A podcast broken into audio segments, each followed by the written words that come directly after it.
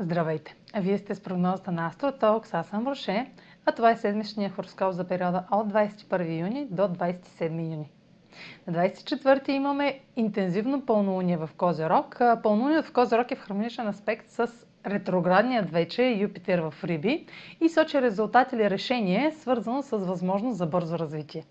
Това решение подкрепа пътя ви напред с официално предложение, което може да изисква да жертвате нещо или да се лишите от едно в името на друго. Имайте предвид, че Юпитер в Риби загатва за успех, който може само да предусещате и да се материализира в началото на 2022 година. Сатурн е управител на пълнолунието в Козирог и вече сте разбрали, че промяната е неизменна част от случващите се събития. Може да не сте подготвени, но бъдете уверени, че решенията взети сега ще имат траен успех за вас. Тъй като ретрограден Меркурий в Близнаци става вече директен, вече имате яснота и информация по кой път да поемете.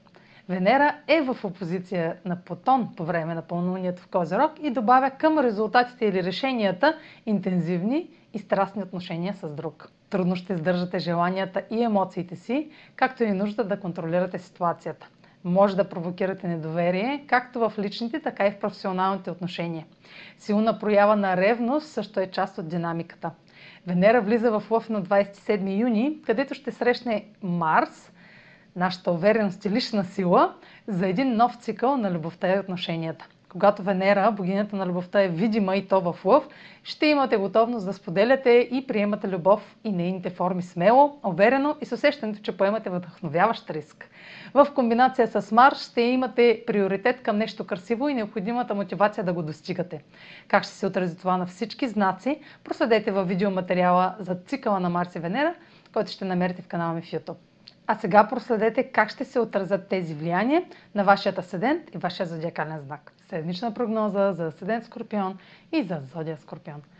Пълнолунието в Козирог попада в сферата на комуникацията и осветява решение, резултат или край, свързан с обучение, транспорт, кратки пътувания, които подкрепят развитието на възможност от нашите следващи таланти, романтични отношения, творчески проекти и деца.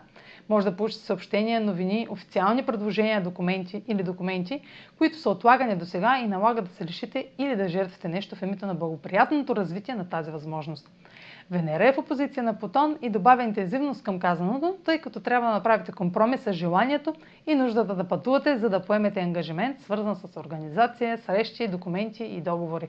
Това ще трае кратко, тъй като Венера в Лъв от края на седмицата ще ви заради за едно ново начало. Това е за тази седмица. Може да последвате канала ми в YouTube, за да не пропускате видеята, които правя. Може да ме слушате в Spotify, да ме последвате в Instagram, в Facebook.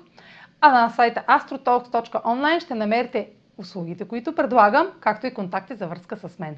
Чао! Успешна седмица!